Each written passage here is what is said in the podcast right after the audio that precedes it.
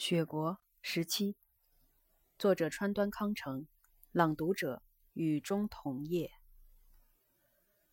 这样呕心沥血的无名工人早已尝试，他们只留下了这种别致的皱纱。夏天穿上有一种凉爽的感觉，成了岛村他们奢华的衣着。这事并不稀奇，但岛村却突然觉得奇怪：难道凡是充满诚挚爱情的行动？迟早都会鞭挞人的吗？岛村从夜幕底下走到了马路上，笔直的长长的市街很像当年旅馆区的街道。这大概是从温泉乡直通过来的一条旧街吧。木板砌的屋顶上的横木条和铺石，同温泉乡也没有什么不同。房檐的柱子投下了淡淡的影子，不知不觉的已近黄昏。没有什么可观赏的，于是岛村又乘火车来到了另一个镇子，那里也和先前那个镇子不相上下。岛村在那里也只是悠然漫步，然后吃了一碗面条，暖和暖和身子而已。面食店在河岸上，这条河大概也是从温泉浴场流过来的，可以看到尼姑三三两两的先后走过桥去，他们穿着草鞋。其中有的背着圆顶草帽，像是化缘回来的样子，给人一种小鸟急于归巢的感觉。有不少尼姑打这儿路过吧？岛村问面食店的女人：“是啊，这山里有尼姑庵，过些时候一下雪，从山里出来，路就不好走了。”在薄暮中，桥那边的山峦已经是一片白茫茫的景色。在这北国，每到落叶飘零、寒风萧瑟的时节，天空老是冷飕飕、阴沉沉的，那就是快要下雪了。远近的高山都变成一片茫茫的白色，这叫做云雾环月。另外，近海处可以听见海在呼啸，深山中可以听到山在呜咽。这自然的交响，犹如远处传来的闷雷。这叫做海吼山鸣。看到云雾环月，听见海吼山鸣，就知道快要下雪了。岛村想起古书上有过这样的记载。岛村晚起，躺在床上听那赏风游客唱谣曲的那天，下了第一场雪。不知今年是否已经海吼山鸣过了？也许由于岛村一个人旅行，在温泉乡同居子接连幽会。不觉间，听觉变得特别敏锐起来。只要想起海吼山鸣，耳边就仿佛回荡着这种远处的闷雷声。尼姑们这就要深居过冬了，他们有多少人呢？呃，大概很多吧。这么多尼姑聚到一块儿，在冰天雪地里待几个月，不知都在干些什么呢？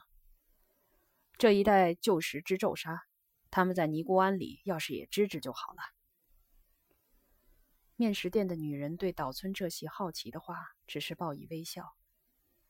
岛村在车站等了将近两个小时回程的火车，微弱的阳光沉下去了，一股寒意袭来，犹如星星的寒光，冷飕飕的，脚板也觉得透心凉。漫无目的的跑了一趟，岛村又回到了温泉浴场。车子驶过那个岔口，一直开到守护神的。山岭边上，眼前出现一间透着亮光的房子，岛村不禁松了一口气。这是菊村小饭馆，三四个艺妓站在门前闲聊天。他刚想不知居子在不在，居子就出现了。车子突然放慢了速度，显然是司机早已了解岛村和居子的关系，有意无意的把车子放慢了。岛村无端回过头。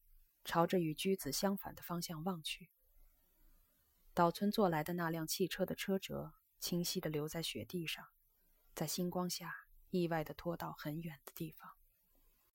车子来到了驹子跟前，只见驹子刚闭了闭眼睛，冷不防地向汽车扑上来。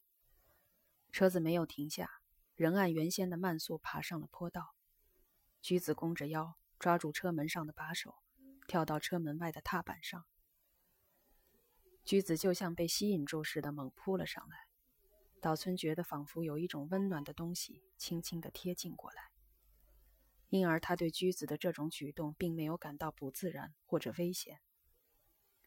驹子像要抱住车窗，举起了一只胳膊，袖口滑落下来，露出了长衬衣的颜色。那色彩透过厚厚的窗玻璃，侵入岛村冻僵了的眼睑。驹子把额头紧贴在窗玻璃上，尖声喊道：“到哪儿去了？喂，你到哪儿去了？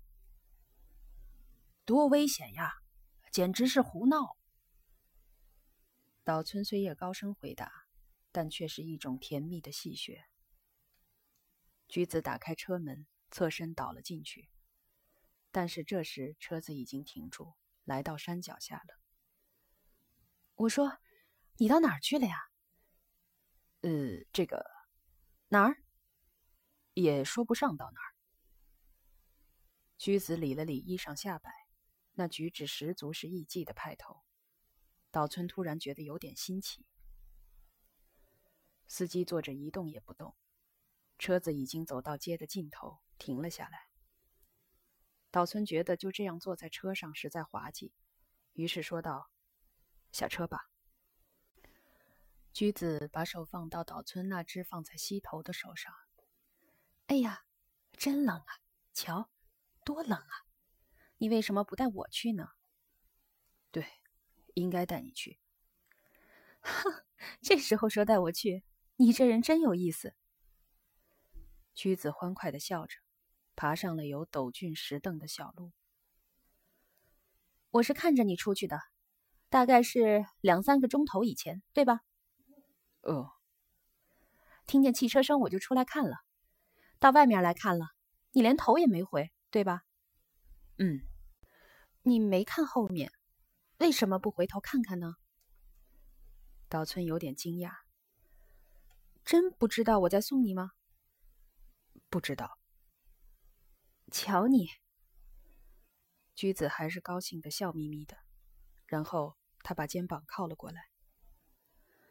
为什么不带我去？你变得冷淡了，讨厌！报火警的钟声突然响了起来，两人回头望去，着火！着火啦！着火啦！火势从下面村子的正中央窜了上来。驹子喊了两三声什么，一把抓住了岛村的手。火舌在滚滚上升的浓烟中若隐若现，火势向旁边蔓延，吞噬着周围的房檐。是什么地方？不是在你原来住过的师傅家附近吗？不是。是在哪一带呢？在上头一点，靠近火车站那边。火焰冲过屋顶，腾空而起。你瞧，是残房呀，是残房！你瞧，你瞧，残房着火了。驹子把脸颊压在岛村的肩上，接连的说：“是残房，是残房呀！”火势燃得更旺了。从高处望下去，辽阔的星空下，大火宛如一场游戏，无声无息。尽管如此，他却感到恐惧。有如听见一种猛烈的火焰声逼将过来，岛村抱住了驹子。没什么可怕的。不，不，不！橘子摇摇头，哭了起来。他的脸贴在岛村掌上，显得比平时小巧玲珑。绷紧的太阳穴在推推的跳动着。看见着火，橘子就哭了起来。可是他哭什么呢？岛村并没怀疑，还是搂抱着他。橘子突然不哭了，他把脸从岛村肩上抬了起来。哎呦，对了，今晚残房放电影，里面挤满了人，你那可就不得了了，一定会有人受伤，有人烧死啊！两人听见上面传来一片骚乱声，就慌慌张张的登上石凳，抬头一看。高处客栈二三楼房间的拉窗差不多都打开了，人们跑到敞亮的走廊上观看着火场面。庭院一个角落里，一排菊花的枯枝，说不清是借着客栈的灯光还是星光，浮现出它的轮廓，令人不禁感到那上面映着火光。就在那排菊花后面，也站着一些人，三四个客栈伙计从岛村他俩头顶上跌跌撞撞的滚落下来。居子提高嗓门问：“喂，是残房吗？”“是残房。”“有人受伤吗？有没有人受伤？”“正一个个的往外救呢。”来电话说是电影胶片，呼啦一声烧着了，火势蔓延的很快。那，你瞧，伙计迎头碰上他们两人，只挥了挥一只胳膊就走了。听说人们正把孩子一个个从二楼往下扔呢。哎，这可怎么得了？驹子好像追赶着伙计似的走下石凳，后来下楼的人都跑到他的前头去了。他不由自主的跟着跑了起来，岛村也随后跟上。在石凳下面，火场被房子挡住，只能看见火舌，火警声响彻云霄，令人越发惶恐，四处乱跑。结冰了，请留神滑。驹子停住了脚步，回头看了看岛村，趁机说：“对了，你就算了，何必一块去呢？”我是担心村里的人。他这么说倒也是的。岛村感到失望。这时才发现脚底下就是铁轨，他们已经来到铁路岔口跟前了。银河，多美呀！居子喃喃自语。他仰望着太空，又跑了起来。啊，银河！岛村也仰头叹了一声，仿佛自己的身体悠然飘上了银河当中。银河的亮光显得很近，像是要把岛村托起来似的。当年漫游各地的芭蕉，在波涛汹涌的海上所看见的银河，也许就像这样一条明亮的大河吧。茫茫的银河悬在眼前，仿佛要以他那赤裸裸的身体拥抱夜色苍茫的大地。真是美得令人惊叹不已。岛村觉得自己那小小的身影，反而从地面上映入了银河，缀满银河的星辰，耀光点点，清晰可见，连一朵朵光亮的云彩，看起来也像粒粒银沙子，明澈极了。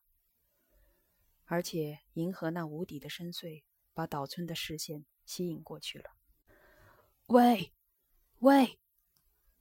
岛村呼唤着驹子：“喂，来呀！”驹子正朝银河下昏暗的山峦那边跑去。他提着衣襟往前跑，每次挥动肩膀，红色的下摆时而露出，时而又藏起来，在洒满星光的雪地上显得更加殷红了。岛村飞快地追了上去。驹子放慢了脚步，松开衣襟，抓住岛村的手。你也要去？嗯，真好管闲事儿啊！驹子提起拖在雪地上的下摆，人家会取笑我的。你快回去吧。哦，我就要到前面去。这多不好，连到火场也要带着你，在村里人面前怪难为情的。